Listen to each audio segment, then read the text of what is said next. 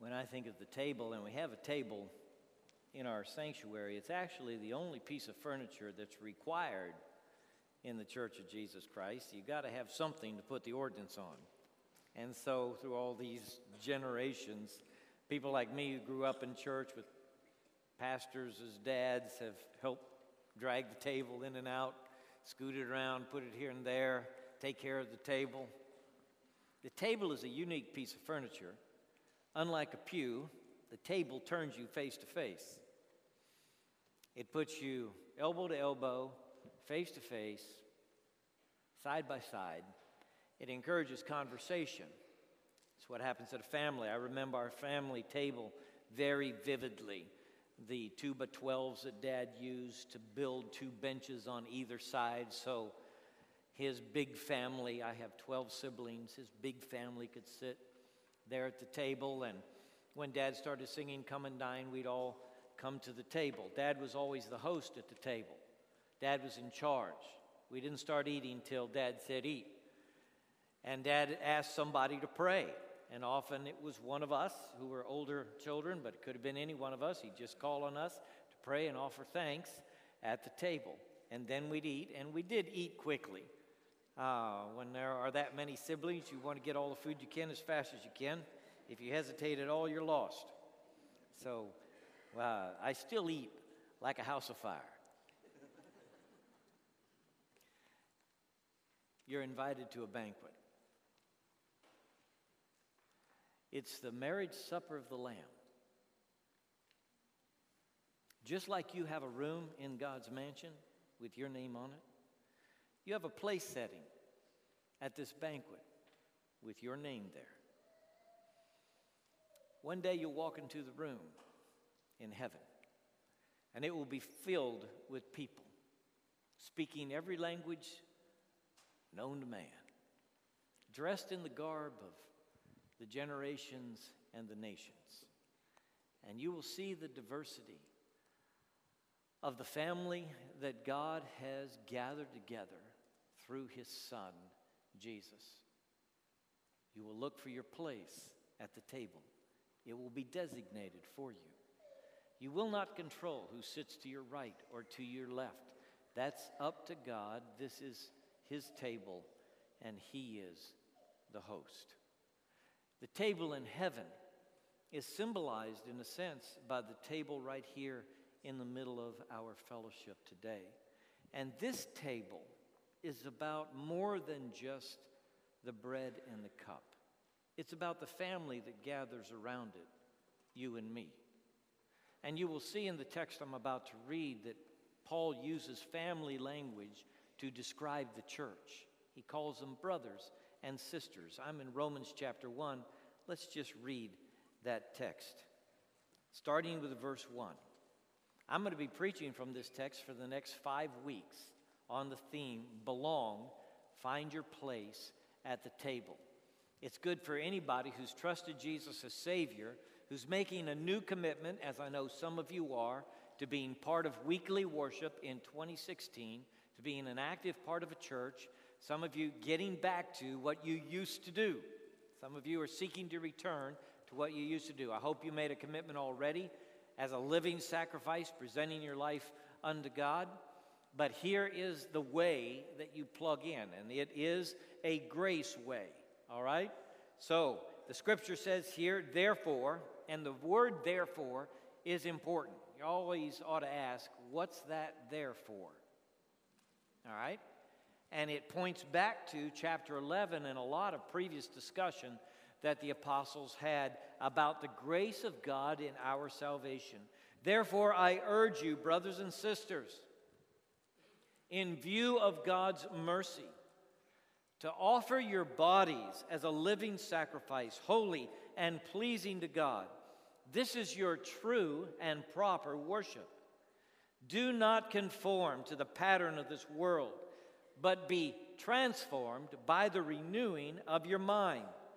Then you will be able to test and approve what God's will is his good, pleasing, and perfect will there are two paragraph, uh, two verses, a paragraph of text that would be good to commit to memory. as I did years ago in the King James Version.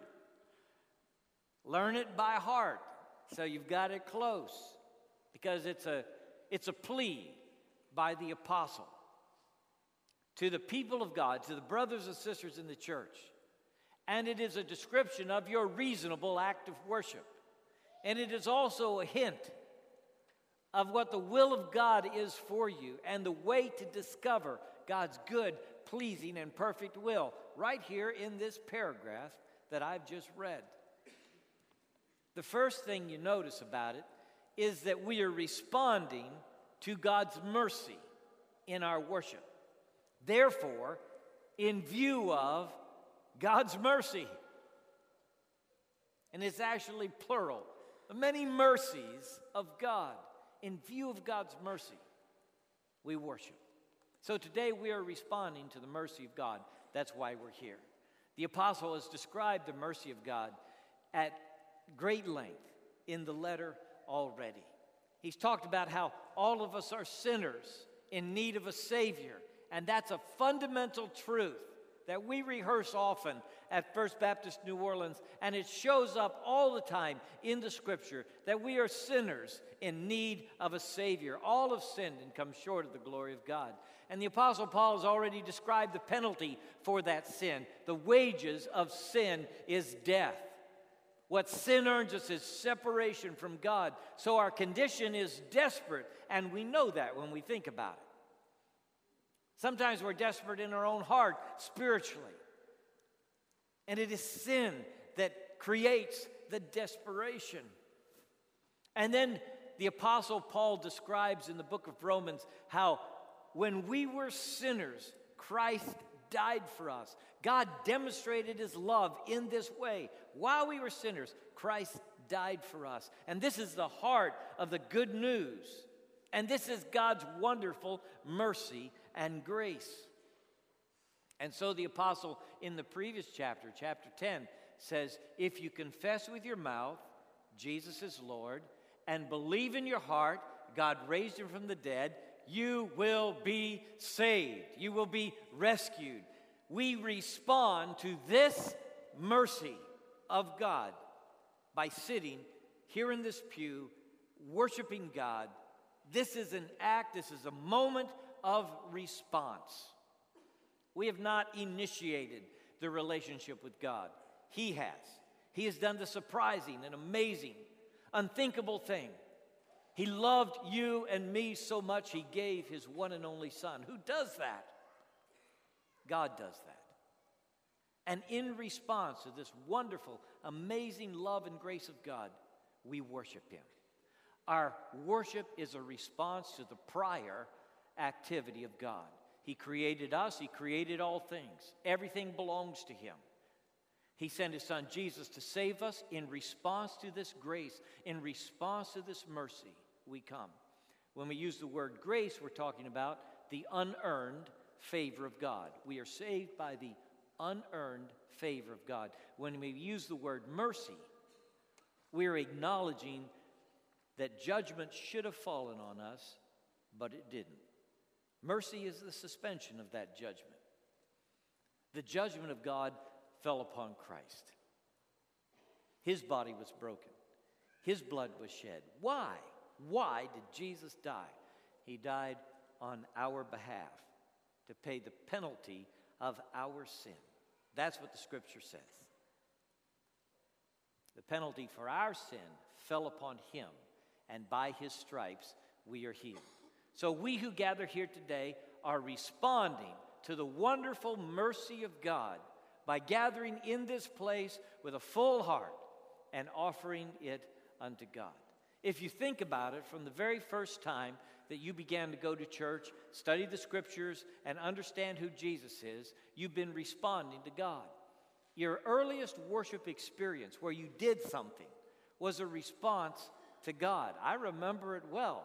I was a little boy. When I kneeled down here just a moment ago, by the way, I was surrounded by children.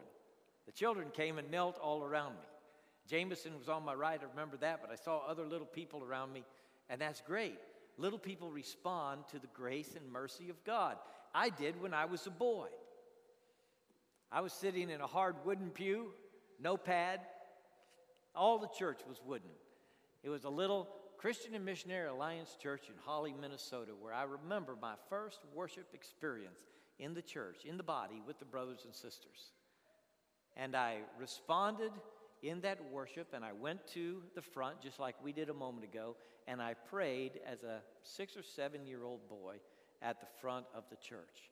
There wasn't a lot of things that I knew at that time, but I knew that God loved me and God made me, and I was responding to the grace of God in that act of worship as a child. And that's what worship is. Worship is not basically you getting information, it's not really the heart of it. Worship is you acknowledging all that God has done for you, and in gratitude and thanksgiving, humility and praise, giving Him the honor and glory due His name.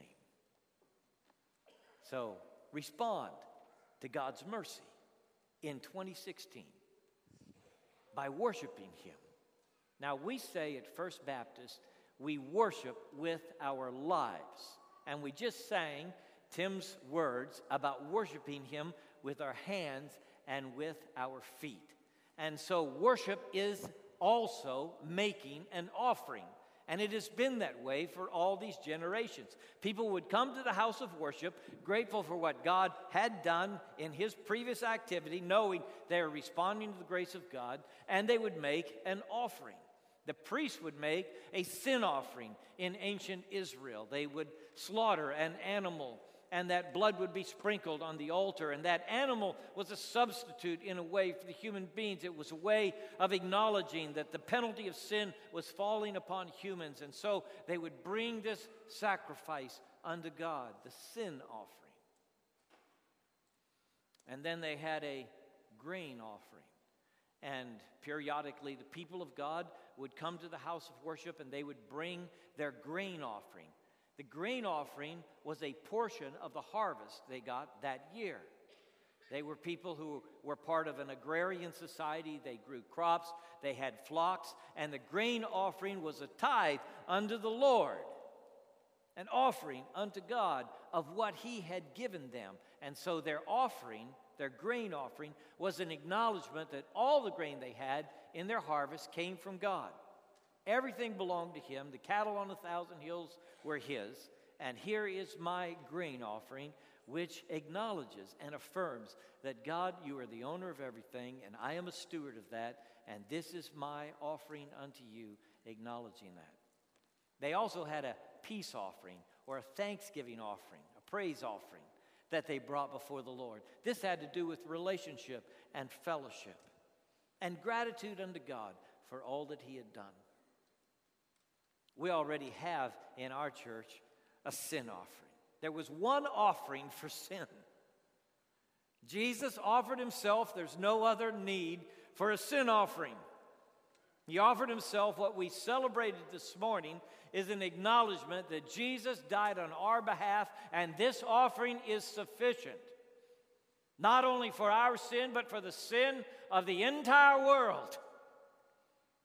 God's Son and our Savior died upon the cross, bearing our burden of sin, and paid the penalty for us. This is how we come before the Father boldly. So we have acknowledged the sin offering already this morning given by Jesus in his death upon the cross. But we also have a grain offering that we're going to have at the end of the service, which we do every Sunday, we have an opportunity to bring a portion of that which God has blessed us with, acknowledging that all of it is His. That too is part of worship. But the offering that the apostle is referring to here, I beg you, therefore, I entreat you, therefore, brother, by the mercies of God, present your bodies a living sacrifice unto God. That sounds to me like the peace offering. It's you coming before God, presenting to Him all that you have in gratitude and love, expressing your fellowship with Him, and connecting to Him as you come into this room, as you come before Him in worship. It is you laying down your life for Him. What is an acceptable offering unto God after all? If we're going to worship Him, what is acceptable? The scripture says here, this is an acceptable offering, and it is your reasonable service unto God. Present your body a living sacrifice. Everything about you, all that you are, laid on the altar, holding nothing back, consciously giving all that you know of yourself to all that you know of God as an act of worship on this first Sunday of the new year. That's what worship really is. You giving all that you have in response to God who gave his son, who laid down his life for us. This is worship. Me responding to God's mercy, making my offering of my heart, my life, my hands, my feet, my mouth, that God might use me up for his glory in this new year. Have you ever had a moment in your life when you laid it all down? Has that ever happened to you? Where you just you just laid it all down. Go back to that moment and think, God, let me do it again. It's the start of this new year, the first worship service in our church. Let me give it all again. Help me surrender everything again. You've cu- accumulated so many things since the last time you did this. Your house is full. You have new relationships, new possibilities, new opportunities. They're yours. Why not today lay it all down again as an act of sacrifice unto the Lord, a living offering unto Him? It's how you renew your mind, all right? Because worship is also about renewing your mind. The scripture says that we are not to be conformed to this world, be not conformed to this world, but be transformed by the renewing of your mind. Think about what it would mean for you to lay down your life as a living sacrifice today and completely reorient your life around God, His Word, your love for Him, His love for you. To surrender everything to Him as an act of worship, how that would renew your mind, how you would think differently if you were to reorganize all of your priorities based on the love of God for you and your commitment unto Christ as Lord. That's really what the renewal of the mind is about. It's about reorienting your life so that you are centered in God once again. Reorganizing your priorities so that your priorities reflect the priorities of God the Father and Christ the Son so that the Lord Jesus and his life, his path, is reflected in who you are, how you talk, and what you do. And you think, well, I just don't know how you can do that. Well, that's the call of discipleship. Jesus is still saying, Follow me. He's still saying, Deny yourself, take up your cross, and follow me. It's still an all in kind of call that God gives. I remember as a teenager experiencing that kind of event in my life where, where I felt and heard the call of God on my life. And I said, Lord, I'll do whatever you want to. It was a full surrender of my life unto Him as best I could, surrendering what I was to who I knew Him to be. And it was transformational, it was the renewing of my mind. It was a different way to think, a different way to live. It's what Jesus intends to happen in every person present as we lay our lives before Him as a living sacrifice. To renew the mind, and then to discover God's will. Some of you came today hoping to discover God's will. You are trying to make a decision and you want to know what the will of God is. And you've been praying about it and seeking for it. And let me just say this to you God's will is good, pleasing, and perfect, just like it's described right here. It is fundamentally good because God is wholly, completely good. God is good. He is light. In Him is no darkness at all. Hallelujah. Praise the Lord. That is great news. If God is not good, we are all in trouble. Amen. So God's will is good for you, even if it's painful, even if it's difficult. And some of you right now know what God's will is, and you've been resisting it. And you know it's God's will for you to do something, and you haven't done it. God's will for you is good, and it is pleasing. Especially, it pleases Him when His will is received and worked out in your life. And it is perfect, it has no flaws in it. His will for you grows you up, matures you, turns you into the person you were made to be, and He's calling you to be. That's what worship is. Worship is you responding to God's mercy. Worship is you making an offering of your life unto God.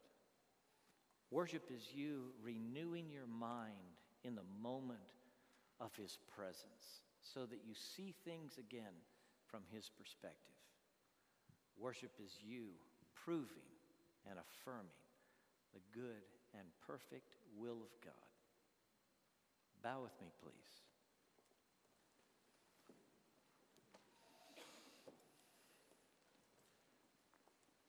Those of you who are praying for God's will in certain matters on this first Sunday of the new year, I know there are many. Would you pray that what you know of God's will, you will do it in every aspect of your life? This is what it means to be a living sacrifice. And as you bow before the Lord of glory, to surrender every aspect of your life, to say, Lord, I want your will in my relationships, in my dating life, in my personal finance, in my health, in my thought life, in my attitudes, in my habits. Would you seek the will of God in every aspect of your life and determine to do what you know to be His will? And then would you pray that He would reveal His will in the thing, in the matter that is at hand, in the choice you have to make, the direction you need to go? Lord, we come before you acknowledging you as God. I pray by your Holy Spirit that you would speak to those who are struggling on this first Sunday of the year with what to do, what direction to take. Decisions must be made. That you would clarify your direction and guidance for them in this moment of worship. And most of all, God, that you would help us do what you're entreating us to do present our bodies a living sacrifice. In Jesus' name we pray.